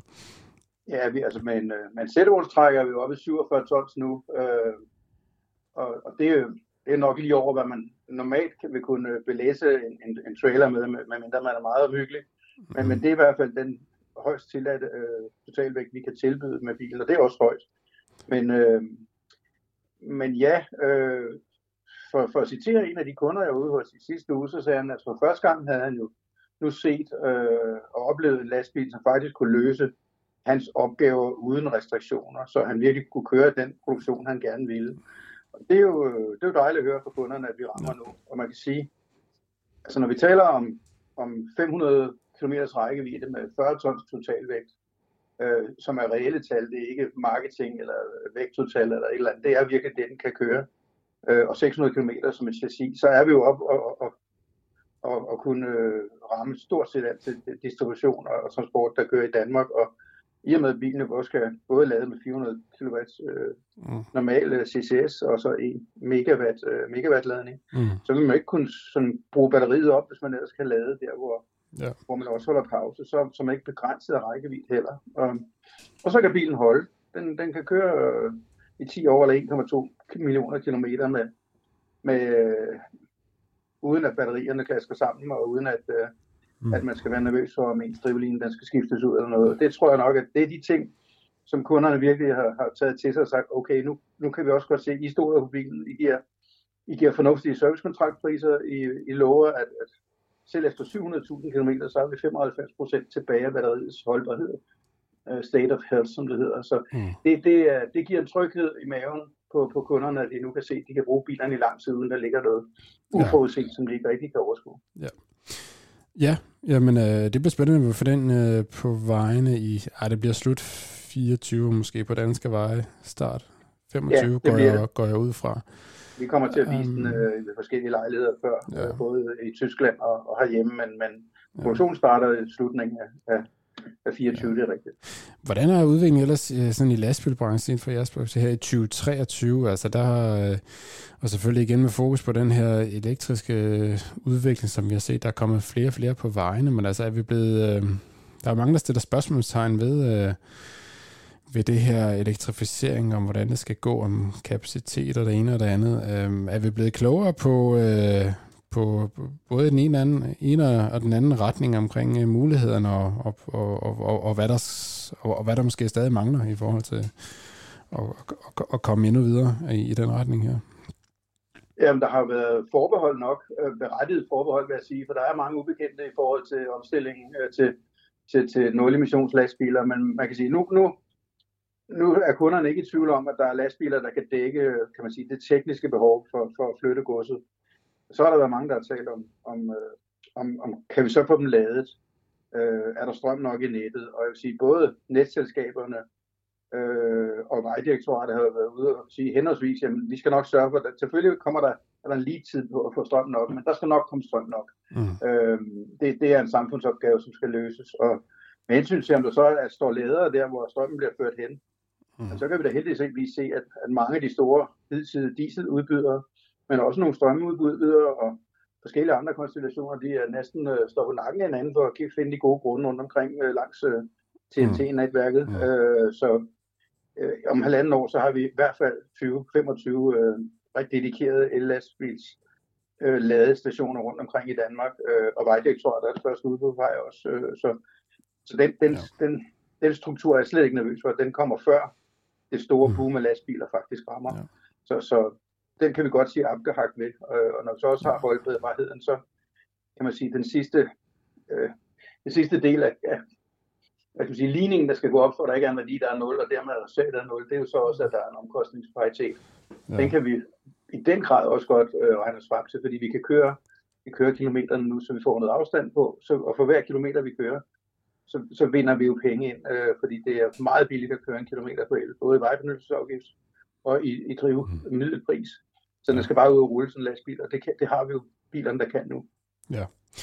Nu snakker vi jo ren el, altså ude, i, uh, ude omkring, uh, både i, blandt fabrikker og, og i, uh, hvad skal man sige, lastbilbranchen, er der jo delte meninger om, om, om hvilken teknologi man skal satse, eller hvilke teknologier, der ligesom kommer til at spille en rolle uh, fremover. Og jeg var jo selv til et, også et uh, Mercedes arrangement i september nede i Berlin, hvor I præsenterede jeres prototype på en brintlastbil, som kunne køre over 1000 km på en opladning, eller ikke opladning, på en optankning, hedder det jo, Ja. når det er brint. Øhm, og hvis man, det kan vi jo selv se på vores øh, kanaler øh, på lastbilmagasinet. Altså brint, det er, det er en teknologi, som øh, vender genklang ude i folkedybet. Der er mange, der mener, at det, det er det, der er branchen, eller det, der er fremtiden. Altså, hvordan øh, den teknologiske udvikling i året, der er gået, er vi blevet... Øh, og når vi snakker Mercedes, så er det jo, så er man jo meldt ud, at det er el, og det er eller batteri til elektrisk og brintelektrisk. Altså brint og, og el, man ligesom tror på fremover. Er vi blevet klogere på, øh, hvilken vej vi, vi skal sådan rent drivlinemæssigt i, når vi tager det længere lys på i, i året, der er gået? Ja, jeg synes, jeg i hvert fald er blevet det. Øhm, jeg kan også øh, fornemme, at der er rigtig mange øh, ude i folkedybet, som du kalder det, på, øh, blandt øh, øh, specialisterne på de sociale medier, som, som, som har forelsket sig meget i brint. Og, og det lyder jo også besnærende. Øh, lad mig så sige, at den brint, som, som, som nok vil være tilgængelig langt de fleste steder, det er jo brint i, i gasform. Og med brint i, brint i gasform kan vi stort set ikke køre længere på en optankning af det ene eller det andet, øh, mm. end vi kan med vores Eactros 600. Så man får ikke den store rækkevidde fordel. Og så er man tilbage til, hvad koster det så at køre en kilometer, og hvor meget, øh, hvor meget øh, infrastruktur er der så tilgængelig. Og der kan jeg sige med stor sikkerhed, at øh, lige nu kan jeg se, at hele Danmark bliver altså dækket glimrende til med, med elstander til lastbiler. Og jeg har endnu ikke hørt nogen, der, der gik glade ud og fortalte, at de ville sætte øh, flydende brintstander op, så vi kunne køre de 1000 km, som du oplevede mm. i Berlin øh, her tidligere i året. Så altså, teknologisk set vil vi kunne begge dele, men jeg ved jo mere end nogle andre gennem årene hos Mercedes-Benz lastbiler, at vognmændene, de, de, de kigger på TCO, de kigger på, hvor billigt de kan flytte øh, noget gods fra A til B. Mm. Og der er ingen som helst tvivl om, at brint vil blive betydeligt dyrere, også dyrere end at køre på diesel, hvor imod elen vil koste under det halve øh, at køre en kilometer med, og måske endda, hvis man lader smart, så endnu mindre. Mm. Så, så den teknologi, der tilbyder den bedste pris, vil vinde og det bliver el i Nordeuropa. Så kan, så kan du tale om Mexico, eller i Kanada, eller i Mellemøsten, eller Nordafrika, eller andre mm. steder, hvor der kan være rigtig, rigtig langt mellem infrastruktur. Mm. Der kan man lave noget el om til noget brint, stille det ud i en tank et sted ude midt på in the middle of nowhere, og så kan man sørge for, at en lastbil kan køre 1000 km mere. Måske også i områder, hvor der er masser af sol, og hvor man kan producere billig brint øh, på den baggrund. Det, der ser jeg også et potentiale på brint, men jeg ser langt fra potentialet i, i vores øh, nærområde. Øh, mm. Det kan godt være, at en vognmand, der skal køre til Spanien eller Portugal eller Syditalien, også kan få nogle udfordringer, øh, når han kommer helt ned i yderkantsområderne, men du kan jo stadigvæk også lade øh, i Rom, og så kan du næsten køre ned på, du kan bare køre meget langt ned, længere ned i, i Italien, og så komme tilbage til Rom og lade igen. Så mm. jeg tror stadigvæk på, at elen vil vinde big time, men, men vi laver som sagt begge dele. Ja. Ja, ja, men I er jo også, øh, I er også en global producent, kan man sige. Så når Præcis, og det er jo det, som man skal understrege. Vi skal jo, vi skal jo kunne dække mange ja. forskellige typer markeder. Ja, ja. Jeg vil så lige sige, at lige præcis i dag har vi jo en pressemeddelelse ude, som fortæller, at, at vi også arbejder i ja. øh, brint i en forbrændningsmotor, fordi vi har nogle modeller, som f.eks. vores Unimog, ja. hvor der simpelthen ikke er plads til, øh, til hverken batterier eller mm. øh, alt muligt andet teknologi, så vi kan køre øh, uden en forbrændingsmotor, men så kan man jo altså også brænde brint af. Ja. Næsten i det, der svarer til en almindelig benzin- eller dieselmotor, og så er man stadigvæk nul emission, så er heller ikke nogen partikler. Øh, så så det, er, ja. det kan være en løsning til nogle af de her specielle lastbiler, som, øh, som vi stadigvæk også skal, skal kunne tilbyde om 10 år. Ja, det er jo også en... Øh hele den her øh, brint i en forbrændingsmotor, den har jo været omgivet en vis... Øh, der er jo flere, der har arbejdet med det i de seneste år, men der har jo været en vis skepsis om, den er jo ikke 100% øh, CO2-fri, men den har jo sådan set lige fået, øh, i hvert fald det oplæg, som EU-kommissionen lavede, har det jo givet den øh, klassifikation som zero emission, og det kan jo være det, der ligesom gør, at den virkelig kan få, kan få øh, vind, i, vind i sejlene som en øh, i hvert fald alternativ teknologi, også den her brintforbrændingsmotor. Så det kan jo være noget af det, vi øh, vender stærkt tilbage til i, i det nye år, om øh, hvor potentialet er i det. Der er i hvert fald nok at snakke om øh, i den retning også. Vi skal jo i hvert fald øh, finde en masse nul emission, øh, og vi skal også grave ud i hjørnerne, fordi ja. EU har jo også i deres visdom fundet ud af, at det ikke var nok, at vi reducerede med 30 procent i vores beregnede øh, udledning ja. øh, som producent. Nu skal det være 45 procent, vi skal reducere med i 2030, så ja. vi skal virkelig finde øh, mange øh, use cases for, ja. for, at vi kan tilbyde vognmænd noget, som de også gerne vil bruge, ja. øh, som de kan se sig selv i. Yes. Jamen, øh, som øh, e-mobility manager hos Tesla så øh, ser det ud som om, der også bliver noget at lave til dig i, øh, på den anden side af, af årsskiftet. Så, og, ja. så, så Michael Fugt, øh, tak fordi du var med i vores øh, podcast, og god jul og godt nytår. Vi øh, snakkes ved på den, på den anden side. Tak lige meget til dig og til dine lytter.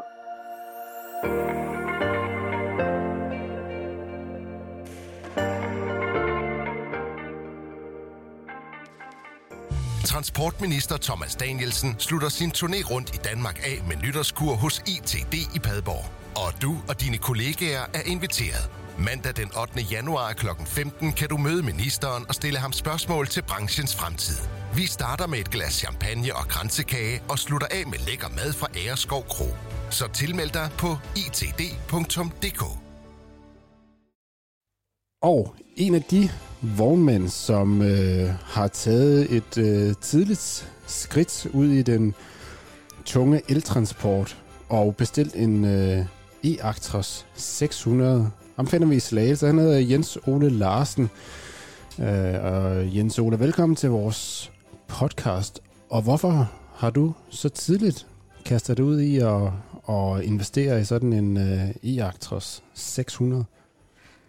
Jamen, uh, først og fremmest tak skal du have, Rasmus. Jo, det har vi, fordi at vi skal i gang med den grønne omstilling, og vi har små 100 køretøjer, og det kan jo godt lyde meget, at vi har købt tre ellastbiler og tre elvarebiler. Eller fem elvarebiler, men samlet set er det jo ikke ret meget flåden, så, så vi er nødt til at se at komme i gang. Mm. Så det er faktisk den overvejende motivering. Der er ret meget arbejde i det, vil jeg sige, øh, specielt omkring ladestruktur og andet. Så, mm. Men spændende, og så tænker vi, at vi skal også se at komme i gang. Ja. Og er det så, øh, hvad skal man sige, anvendeligt til, øh, nu ved I er jo fragtmænd øh, primært, så øh, I kører jo, øh, øh, hvad skal man sige, fragtkørsel, det siger sig selv. Øh, og øh, sådan en øh, E-Actor 600, hvad, hvad, hvad, skal den, øh, hvad skal den køre, sådan en øh, lastbil her til øh, designet til elektrisk langturstransport, eller i hvert fald sådan længere transporter? Ja, den kommer sgu ikke ud at køre så, så fandens langt. Det gør den godt nok mange kilometer, men den kommer ud at køre nogle ture til og fra Slagelse til Torstrup og retur igen. Mm. Og det gør den om natten, så den bliver dobbeltdrift. Vi regner med, med tre ture om natten, øh, minimum måske fire. Og så bliver den kørt dagsdistribution også. Alle eldasbilerne vil blive brugt maksimalt for også at se, hvor langt man kan gå og, og hvad man kan med dem. Ikke også? Så okay. de vil alle sammen blive dobbeltdriftet. Ja, så hvis man ser nu er der jo flere øh, af den type øh, elektriske øh, lastbiler på vej til, øh, til længere transport, også fra, fra, fra andre mærker. Så, men altså, hvis man ser bort fra små detaljer som, som pris og bøvl med ladeinfrastruktur, så, så, så ser du sådan set øh, en fin nok anvendelighed i de her øh, lastbiler, sådan som de bliver lanceret lige nu. Altså, det vi læner os op af, det er de papirberegninger eller uh, cases, der bliver lavet, og der ser det fornuftigt ud. Og så har vi jo øh, allerede danske fragtmænd, to kollegaer, der har ret langt fremme med at køre med ellastbiler, som jo også har draget nogle erfaringer, som vi også har, har trukket lidt på. Så jeg er egentlig rimelig fortrøstningsfuld omkring uh, udnyttelsesgraden af det. Men selvfølgelig skal man lære at lade på de rigtige tidspunkter og få passet mm. ind i en produktion. Ja, og opbygge de erfaringer forholdsvis tidligt går ud fra, som også er motivation, så man ligesom er, er forberedt på det, ja. på det, der kommer. Ja. 2023, hvordan, øh, hvordan ser du ellers på det fra, fra din stol, Jens Ole? Ja, det er jo ved at være slut jo. mm. Det har været spændende år, vil jeg sige. Det har ikke været et økonomisk øh, godt år for transport. Det tror jeg faktisk ikke rigtigt, der er ret mange, der vil, der mm. vil synes. Altså, 21 og 22 var markant bedre, hvor vi desværre havde rigtig, rigtig meget corona, men det ramte jo positivt smidt af på, på transporten. Mm. I 23 har vi jo haft en afmatning stille og roligt og løbende på, på det hele. Blandt andet på byggeri kan vi godt begynde at mærke det. Og folk holder i det hele taget igen. Så, så en afmatning, lidt mindre at køre med, og øh, stadigvæk øh, pres på arbejdsmarkedet, i hvert fald i vores del af, af landet her. Så, så det er sådan et mærkeligt år, synes jeg. Mm. Vi, vi holder nok lige skinne på næsen, men det bliver ikke noget voldsomt. Nej. Er der nogle overskrifter for, der gik, som du synes har været, har været øh, ja. de emner, der har været på dagsordenen? Ja, jeg synes, der er nogle vigtige milepæle på snor, for nu at lave en af dem, hvor mm. man jo har fået en ny postlov, der træder i, i kraft nu. Altså, det er jo ingen hemmelighed, at, at jeg og flere andre har, har haft en kamp mod det, der hedder PostNord Logistics, som jo er et vognmandsselskab, der ejer PostNord. Nej, det er jo ikke, det er jo ikke noget, du er gået stille med, kan man sige. Nej, øh, og det er da en kamp, der slet ikke er slut endnu, men, men øh, det ser da ud som om, at vi nu i hvert fald er i, ved at få lukket for, for den der tilførsel af, af midler til dem, så de skal lære at stå på egen ben ja. og, og klare sig for det, de kan tjene. Så det er den ene ting. Så har der været nogle rigtig positive ting øh, om, omkring et duomodulvogntog, synes jeg er en fantastisk løsning, hvor vi kan få nedbragt CO2-aftrykket markant med meget simpel og nem løsning, bare ved at gøre trailerne, eller køre med to, to trailer Mm. Det giver voldsomt god mening, og det er dejligt, at vi kunne komme i gang allerede nu, i stedet for, som man oprindeligt havde sagt, måske i 25. Så Mm. der har vi en transportminister, der, der skulle virkelig rykke på tingene, det er jeg nødt til at sige. Den, det, det er en kæmpe plus for Mm. branchen. Ja, jamen det er godt. Jamen det er jo trods alt, øh, ja overordnet selvfølgelig lidt, lidt afmatning, men, øh, men nogle positive elementer, der peger ind i, i 2024. Hvordan, øh, altså både set fra, fra din egen stol der i Slagelse og sådan fra branchen der, hvordan kigger du ind i, i 2024? Jeg tror, at 24 bliver et år, der ikke, øh, altså vi snakker økonomi, så tror jeg ikke, at det bliver bedre end 23.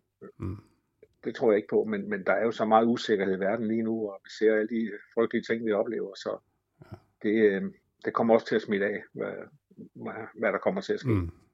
Ja. Jeg, jeg, jeg, jeg tør sgu slet ikke spå om 24, men, men, men jeg tror faktisk ikke, det bliver super godt i hvert fald. Nej. Så det bliver ikke uh, lutter medvind på, på E20 uh, for, Nej, for jeres vedkommende? tror jeg ikke. Jeg tror også, vi kommer til at opleve en stigende arbejdsløshed, stille og roligt. Ja. Men vognmænd, det er jo et sejlet folkefærd, så øhm, de plejer jo at finde en vej igennem det, så det må man jo håbe, at de også øh, kan i, øh, i året, der kommer. Ja, må det ikke. Altså i dansk fragtmænd er det jo gået over 120 år, så må ikke det går over til. Ja, det satser vi, det satser vi alt på i hvert fald. Øh, Jens Ole, øh, tak for i år. God jul og, og godt nytår til dig måde. og, øh, og Dine. Vi snakkes ved på den anden side. I lige måde, Rasmus. Ikke? Godt, tak. Hej du. Ja, hej.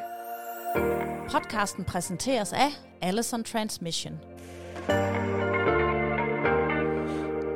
Allison Transmission er verdens største producent af fuldautomatiske gearkasser til blandt andet lastbiler.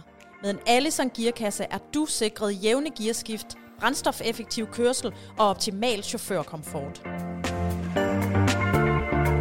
Vil du have mere inspiration til, hvordan du kan opnå maksimal driftstid og lavere omkostninger med både traditionelle og alternative drivliner, så gå ind på studioallison.com og se en række spændende film og demonstrationer. Noget af det, der virkelig også har fyldt noget i transportbranchen, det øh, er i hvert fald i den sidste halvdel af 2023, det har været snakken om nye vægte og længder i det, øh, på de danske veje. Øhm, der har både landet en øh, pakke med 11, med 11 tiltag til at øge vægten og længder på danske lastbiler og vogntog fra, fra januar 2024, og øhm, og så kom der også øh, noget om, at vi skal have gang i at køre med såkaldt, ja, hvad kalder man det, du to vogn, to dobbelttrailere. kært barn har mange navne, men øh, det, det kommer altså også til at blive sat i værk i, øh, fra, fra, fra næste år, altså det her med, at en, en trækker kan have to trailer efter sig, i hvert fald på en mindre forsøgsstrækning i første omgang mellem Aarhus og, og Høje Tostrup. Øh, Jakob, det er jo, ja, mere vægt, mere længde, det, øh, det er trods alt noget, man kan lide derude i, i branchen. Det er det da. Det er jo også en af de der såkaldte lavt hængende frugter, som, øh, som det nogle gange bliver omtalt, øh, ja. både politisk og, og, og blandt vognmænd. Og det har jo været sådan, at øh, i hvert fald ministeren har jo sagt, transportministeren har jo sagt, at, at når nu øh, vognmændene skal til at betale vejafgift, så vil man jo gerne kunne give noget igen den anden vej i form af, at de kan, simpelthen kan have mere gods med derude, når de, øh, når de kører. Så øh, både ud fra et klimamæssigt spørgsmål og et, og et økonomisk spørgsmål, så er, er det her jo vejen frem fra, fra, fra 2024. Mm. Ja, man kan sige, at i forhold til de her øgede vægte længde, det handler blandt andet om, især hvis man i forhold til længde, så kan man blandt andet have et par meter mere på, på vogntoget, hvis man øh, har en læsekran ombord til ligesom at, at selv at læse sin egen lastbil eller sit eget øh, vogntog. Øh, så skal det ligesom ikke gå ud over evnen til at læse ting på, på ladet. Øhm, og øh, en almindelig sættevogn kan, kan være op til 1,3 meter længere, så vi kommer nok til at se de her såkaldt 15 meter trailer fremover på, på danske veje øhm, under, under visse forudsætninger. Og, og vægt, så kommer der generelt bare lidt mere lidt mere på de, på de fleste øh, vogntog. Både 3, 4, 5 og 6 akslede vogntog får lidt, øh, lidt ekstra ton. Vi mangler stadig de 7 akslede, hvilket selvfølgelig er en, er en knast, men øh, det håber man på øh, vil følge efter, når, øh, når, når øh, Vejdirektoratet og hvem der ellers skal kigge ind i det, er, klar til at give grønt lys øh, for, øh, for fire- og femakset lastbiler, altså, altså uden, uden anhæng eller, eller, eller, træ, eller trailer på, får de også noget ekstra vægt, og vi vil nok se øh, femaksede lastbiler blive et, øh, et mere almindeligt syn på, på danske veje, fordi det bliver nu tilladt at køre med 42 ton på en, øh, aks, på en lastbil med, med 5 fem akser, så vi kommer til at se nogle nye kombina- kombinationer og nogle nye typer af lastbiler vinde frem på, øh, på de danske veje, så det skal jo blive interessant at, at følge med i. Ja, og når du lige siger fem aksler, det er jo så en, en, en, en vægtforøgelse, når du siger op til 42 ton på, på, øh, på hele 10 ton, øh, ja, fra, fra 32 til 42, og det er, det er jo uanset hvilket drivmiddel man, øh, man kører med. Så øh, Ja. det er der, der hvor det, det er der en af dem, hvor man tænker, den, den bonger der noget ud, den, den fem Ja, ja, lastbil. Ja, præcis. Ja, præcis, fordi hidtil har det simpelthen ikke givet mening at have den femte aksel på, for man kan jo have, jo kunne have lige så meget med, med, med de fire aksler. Men det, det skal blive spændende at se, hvordan det, hvordan det vender ud. Der er helt sikkert mange, der har fulgt øh, spændt med der, derude i branchen for, hvordan de her forslag ville lande. Øhm, så lad os lige øh, tage et, et, et sidste øh, kald ud i landet for at høre, hvordan det står til, og hvad man tænker om de her nye regler. Lad os, øh, lad os tage en tur til, øh, til Randers, hvor vi har en øh, ægte træmand med på linjen. Det er nemlig vognmand Brian Graf, der til dagligt driver øh, landets største trætransportør, Avning Transport. Brian, velkommen øh, til podcasten. Tak skal du have, Rasmus. Hvordan øh, er der julestemning ved at sænke sig over, over Randers, eller hvordan ser det ud hos jer?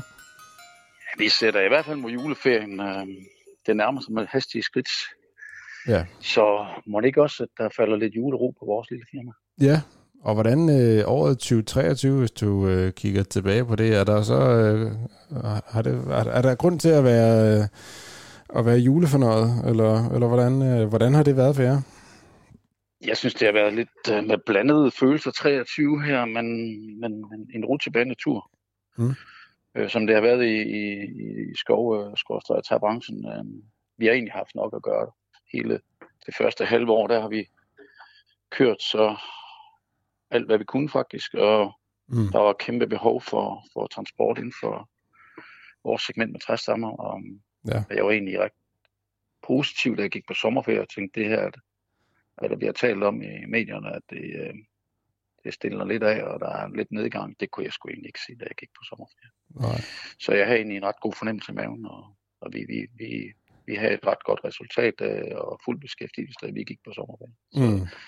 Det var egentlig meget, øh, meget positivt det hele, da vi kom dertil. Ja. ja, for I kører med hvad, en 20, har I en 20-25 lastbiler, som Jo, er specialiseret i trætransport, som vel nok landets største aktør inden for den branche. Det er meget træstammer, vi gør i. Det er meget det, vi... Ja, så I kan jo virkelig mærke, hvad skal man sige, hvordan det går øh, op og ned i det øvrige samfund og byggeri og så videre. Det, øh, der er der jo meget hurtig afregning del. hos jer. Ja, vi kører også en hel del til pallefabrik, ikke også? Og pallerne der, de er jo... Mm. Det er det første sted, hvor behov det måske bliver lidt mindre. Så man kan godt mærke, at øh, efterspørgselen, den bliver den bliver mindre på varerne, ikke også? Ja. Øh, Ja, hvordan har det så været her i anden halvdel af, af året her? Du sagde, at det gik meget godt frem til sommeren der. Jamen, der synes jeg faktisk, at, øh, at det faldt en hel del. Altså, der var vi godt nok øh, på hælene der i øh, september oktober og tænkte, hvad sker der her? Øh, det var altså en ret kraftig opbremsning, der kom der lige efter sommerferien. Og, og der var, gik jeg egentlig lidt med nogle panderynker her og tænkte, nu er der nødt til at tænke ud af boksen, og hvad skal vi til at lave? Skal vi til at finde noget alternativ øh, gods til vores øh, skovbiler, eller hvad pokker øh, sker der egentlig? Fordi der var simpelthen så lidt ordre Mm. tilgang. Mm. Så porteføljen, vi havde herinde, den blev simpelthen bare mindre og mindre. Øhm, men så vendte det sgu lidt igen. Øhm, og så kan man sige, at de sidste øh, to måneder, næsten tre måneder, der har vi har simpelthen kørt øh, alt, det, alt det, vi kunne. Og det har egentlig været, øh, det har et eller andet været ok. Og hvad skal man sige, vi har haft, vi har haft fuld beskæftigelse. Det eneste, der lidt har været lidt irriterende lige, der er brancherelateret, det er jo det her både vejr. Vi har kæmpe udfordringer, lige så snart det bliver regnvejr for mange dage, og det bliver snevejr derude, så har vi jo vores udfordringer, men det er jo en del af gamet at køre i skoven. Øhm, Ja. Så det, altså et eller andet sted, så har det været et, både øh, et plus og minus i efteråret, synes jeg. Altså beskæftigelsen, vi har virkelig kæmpet et par måneder, men øh, jeg synes, Ja. det egentlig ser fornuftigt ud. Så op og ned, og så lidt lille smule op til, til sidst. Ja, trods alt. hvordan, øh, sige. 2024, altså noget af det, der virkelig er blevet snakket om, det er jo de her nye, øh, den nye bekendtgørelse for vægt og længder, hvor der er nogle typer vogntog, som får lov til at køre med mere læs, og der er også nogle typer af lastbiler, trailer og vogntog, som får lov at øh, fylde lidt mere i længden. Øhm, det træder kraft her fra, fra starten af 2024. Hvordan ser, er, det, er det noget af det? Er det, no, er det nogle af de øh, pakker i den buket der, som, øh, som, som kan bruges til noget hos jer, eller hvordan ser I frem til det? Det er sådan set noget, jeg ser rigtig meget frem til. Mm. Øhm, vi har meget kompakte biler, det vil sige biler, der bygger meget tæt sammen, og vi, vi, vi døjer nogle gange med at have nogle længder på vores biler, øh, de her træstammer, som der ikke helt passer, om at det hele bliver lidt tæt, så at vi begynder at kan få lidt mere plads og bygge bilerne på en anden måde, det er et stor, øh, stor gevinst for os, og så øh, er der også nogle længder, hvor man måske var begrænset af volumen i stedet for at, at tonsene, at man så kan have noget mere på, øh, rent kubikmetermæssigt, som vi snakker ja. om i vores branche, der snakker ja. vi rummeter og kubikmeter. Så det, jeg forventer mig faktisk rigtig meget dimensionbekendtgørelsen, når den træder i kraft. Mm. Det bliver lidt mere fleksibelt og med det, vi laver. Og, og ja, det bliver bare meget. Der er nogle ting, der bliver meget, meget lettere. Ja. Men, men vi mangler jo, altså, man kan sige, i forhold til, at du kan have større længde og større læsseflade, mere volumen, så er det også en must, øh, at de der syv aksel, de kommer op til minimum 60 tons, at vi får noget mere at køre med, fordi ellers så udvander det jo lidt sig selv, hvis tonsen ikke kommer med. Og, ja, det er og hvis vi skal sådan være helt i detaljer, så, vil, så er udvandringen mellem de 6 og de 7 aksel køretøjer ved, at de 6 aksler bliver så langt sat op i vægt, at så er det jo ikke så sjovt at have en 7 aksel bil i PT, eller for første i første øh, 24. Fordi Nej. der øh, du ved, øh, skældet mellem 6 og 7 aksler, det er meget, meget lille. Så mm. gevinsten mere at have en 7 aksler er ret stort. Så det er jo et must, at de der, vi kommer op i vægten med de 7 aksler. Det er simpelthen en must. Ja, præcis. Ja, fordi 6 akser, de får nu op til 53 ton, og 7 akser, de står stadigvæk i stampe på de 56 indtil videre i hvert fald. Der er noget med en masse broer og sådan noget, der skal undersøges, før man kan få dem øh, med eventuelt. Øh, men øh, det er der i hvert fald noget, der bliver presset på for i, i branchen. Heldigvis så har vi fået en, i mine øjne, eller her set fra en rigtig god transportminister, som der, som der virkelig er progressiv i branchen. Det er længe siden, vi har haft en ja. Så positive kræfter på den post. Jeg synes, at øh, at fremtiden ser lys ud for transport med hensyn til det. Øh, mm. At han er meget øh, liberal på det punkt, og det, det ja. gavner jo hele samfundet og os alle sammen. Ja. Og specielt set i lyset af, hvad der kommer i 25. Ja. Og når vi snakker øget længde, du siger, det I kan bruge, så er det vel især det, der kommer en øh, ny regel om, at, øh, at vogntog kan være op til to meter længere, hvis de er udstyret med læssekraner. Det er jo netop noget, så det som, som din chauffør de gør, når de kører ud i skoven, så har de jo øh, øh, så har de jo en, en, en lille kran med, et lille, med en lille kabine på, så de læser selv deres øh, træstammer og så videre. Øh, og der kan man så få lov at fylde op til to meter mere i længden. Det er jo, det er jo sådan noget, som, det er jo, det er jo netop den, som, som I kan udnytte. Det er den, vi kan udnytte, ja. Helt sikkert. Vores læseflade, vi får lov at lave have lidt mere læseflade på, og det, øh, det er i hvert fald dejligt at få det. Øh, og vi bliver mere ligestillet med 1360'erne og sættevognene og, ja, det, det, jeg synes, det er et super tiltag, der kommer nu her. Det, må ja. det bliver fint. Yes, jamen, øh, jamen vi må håbe, at, øh, at der kommer øh, de, de sidste ting med i, i den øh, vægt- og længdebuket der, så, øh, så det for alvor bliver noget, der, der det bliver så vigtigt. Så det bliver meget, meget vigtigt, at vi får nogle tons på, og, og så ja. kan jeg heller ikke se andet, at hvis man nu giver de syv aksel, der måske op til 60 tons, så er man også nødt til at give modulvogn et eller andet, som det bliver mm. differentieret. Men det er jo, lad os, lad os krydse fingre på, at det kommer. Ja. Øhm, ja. Men, men 24 sådan generelt, det tror jeg, det bliver sådan et omstillingsår. Hvordan det? Fordi øh, hvis jeg kigger frem på 25, der bliver, det bliver det store skældsættende omsæt, øh, omstillingsår i dansk transport, når kilometerafgiften kommer. Mm. Der skal man virkelig ja. være ops på, hvad der kommer til at ske, og hvad kunderne, og jeg tror, der kommer til at ske en masse opbrud i transportbranchen med hensyn til øh, tomkørsel. Ja, og kombinationstransporter, det bliver jo det bliver jo så vigtigt for kunderne at finde den rigtige transportør, som der har noget gods. Ja. Hvad mener du med opbrud i forhold til tomkørsel? Altså, Jamen, det er selvfølgelig vigtigt at undgå, pålagt... men det er det vel i forvejen, tænker jeg. Jeg tænker lige nu, der er det sgu nemmere for mange, der kører måske en stykke godstur, og så I op og så hjem. Mange, der kører noget firmakørsel på timen, de, de sgu bare, de er bare booket op og så hjem til aften og nyt læs igen i morgen tiden. Mm. Men så får man jo pålagt en, en kilometerafgift oven i det, hvis man bare kører 200 km tom hjem, øh, når man er færdig med at læse af. Ja. Det bliver vigtigt at kigge ind af. Øh, for kunderne.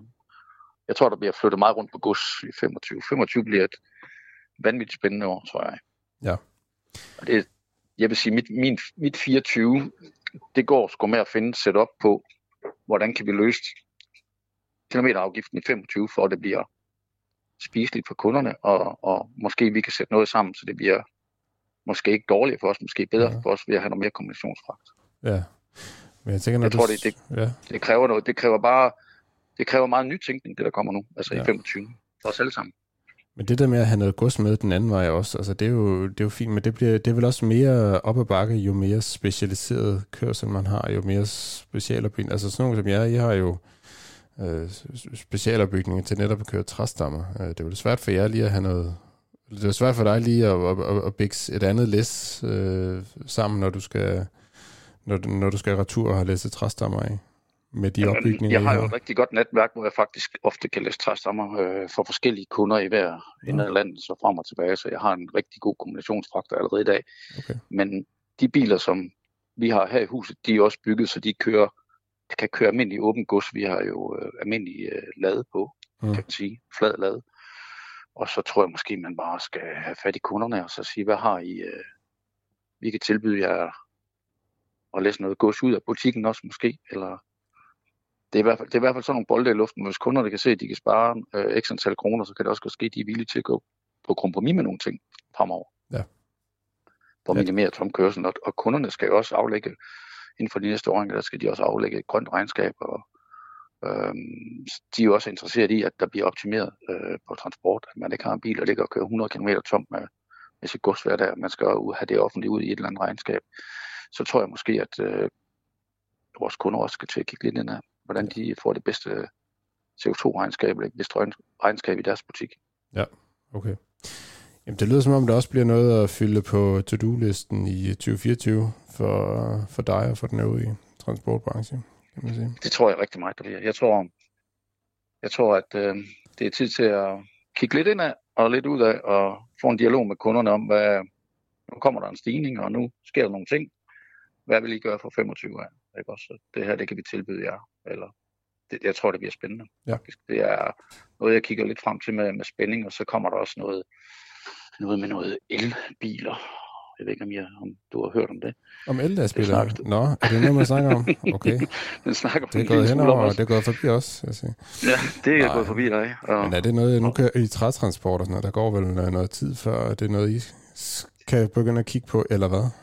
Det er helt afgjort ikke noget, vi kan bruge i skoven øh, de, de næste mange år. Øh, også fordi, at producenterne af de her elbiler, de kan slet ikke levere det power, der skal til, og den rækkevidde, der skal til, for at det kan bruges til noget i vores branche. Men man kan jo lave et last mile setup på en eller anden måde, hvor man har en elbil, der kører en del af strækningen med de her træstammer. Men det Ja. kræver bare måske et sættevogn setup, hvor man har nogle lastede sættevogne, der står med træer, som der kan, der kan køre med en, med en Mm. trækker foran og så tilbage. Altså, det er jo det er nogle bolde op i luften, vi arbejder lidt på, Okay, hvordan det kan laves, øh, men der skal nogle kunder, der er med på den bane her. Ja, det er klart. Øh, men okay, men så det, ja, okay, så det er noget, I sådan pusler med, altså ikke at I står ved at skrive en, en ordre under, men, men det er noget, man sådan også, selv inden for sådan noget som jer, hvor man tænker i det, er det sidste, der kommer med på den vogn, men det er også noget, der allerede sådan, i hvert fald går og kigger lidt på i det små. Ligesom med så mange andre ting, så er det i hvert fald noget, der ligger i baghovedet. Hvad kan vi gøre for at komme Mm. lidt videre herfra, for at udvikle, i stedet for at vi bare sidder og venter på, at det hele det kører forbi os. Ja. Så kan det godt ske, at man skulle deltage i det også på en eller anden måde. Men ja, hvordan og hvorledes det bliver sådan rent praktisk, eller om det bliver, det kan jeg næsten ikke sætte ord på endnu, fordi det ved jeg faktisk ikke selv. Det er meget på, det er meget på tegnebrættet, Ja. og det er meget praktik, og der er en masse ting, der mangler rundt omkring. Ladestander, lastbiler med rækkevidde, øh, tre aksel trækker, der har noget rækkevidde til, når man kører vejer 56 tons, Ja, øh, så kan den jo kun køre 200 km sådan en bil i dag. Øh, hvad kan vi så bruge den til? Ja. Så kan den godt nok ikke køre langt med et læstræstommer. Nej. Den kan ikke komme tilbage igen i hvert fald, hvis vi skal ud på et langt stræk. Så der, der er meget, meget, meget, meget, meget praktik i, hvad der hvad kan lade sig gøre, hvad ikke kan lade sig gøre her. mm, mm, Så det tror jeg måske, at den skal have lidt, den, den skal have lidt tid og lidt modenhed, øhm, til der er noget, der er bedre øh, klar på rækkevidden og, og tonsene. Men, men vi er i hvert fald med i proces på sådan noget som det der. ja, ja. Ja, ja, så I har ikke sat jer over i hjørnet og, og sagt lukket ned for alle de tanker og sagt, det har ikke noget med os at gøre, det må, det må alle andre råde med. Ja, I, I prøver også at kigge på, hvordan det, hvordan det eventuelt kunne implementeres på en eller anden måde hos jer. Lige præcis. Ja, ja. Okay. Ja. Det var fint. Det, der, er vi, vi, vi tænker i hvert fald med, i stedet for imod, vil jeg have lov at sige. Ja, Jamen, det var positivt. Perfekt. Jamen, spændende udgang på, øh, på det, øh, om man kan komme lidt længere med, med de tanker i hvert fald i, i 2024. Men indtil da, Brian, så skal du have tak, fordi du var med i øh, vores lille julenytårs podcast. Og så må du have en rigtig god jul og et godt nytår, og så snakkes vi ved i det nye år. Tak, og i lige måde til alle lytterne og læserne af Lastbil Magasin. Tak.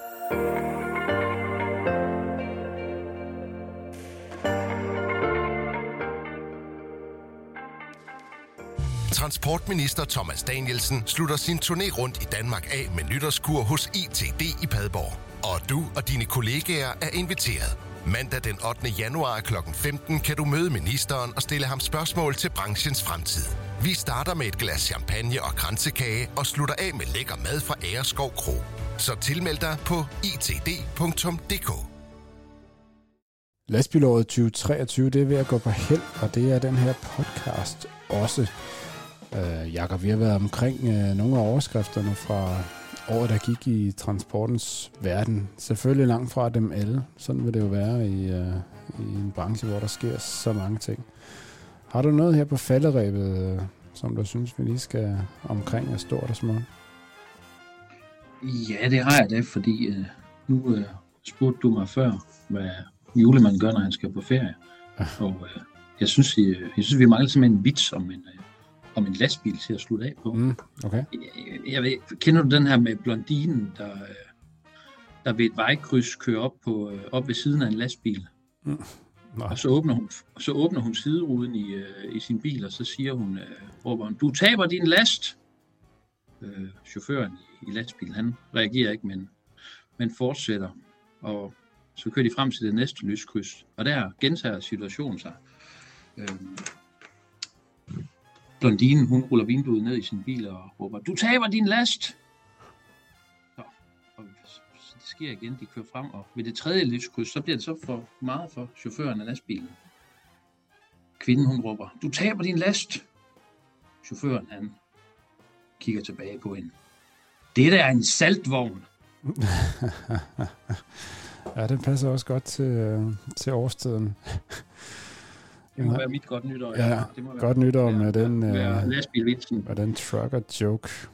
Ja, det er skide godt. Nå, men øh, jamen, det har været et vildt år i, øh, i transportbranchen, det må vi sige. Um, og må ikke vi kan forvente, at øh, 2024, det bliver nogenlunde lige så vildt. Det bliver da en rigtig spændende år 2024. Det bliver spændende at se, hvordan, øh, hvordan vognmændene derude, de får implementeret de her nye øh, vægt, vægtforøgende tiltag. Det bliver spændende at se, hvordan de forbereder sig til at måske skal køre i el-lastbiler i, øh, i større og større grad. Det bliver spændende at se, hvordan de forbereder sig på en kommende kilometerafgift, som træder i kraft om, om lige godt et år. Ja. ja, der er i hvert fald øh, allerede øh, nogle øh, klare linjer for, hvad vi kommer til at snakke om i, øh, i det kommende år, og så kommer der helt sikkert nogle ting ind for højre, som vi ikke havde forudset. Øh, så det ser vi frem til at øh, følge med i. Vi lukker ned for, øh, for denne podcast og for dette år i podcast regi her på, øh, på Lastbilmagasinet. Øh, du kan som altid følge med på, øh, hvad der sker i, på lastbilmagasinet.dk. Øh, tak til dig, Jakob, for at øh, følge, følge lastbilåret til dørs her på Lyd. Tak skal du have, og tak lige måde, og godt nytår. Og øh, mit eget navn, det er Rasmus Hårgaard, og Lastbilmagasinets podcast var i denne omgang præsenteret sammen med Allison Transmission og ICD. Tak for i år.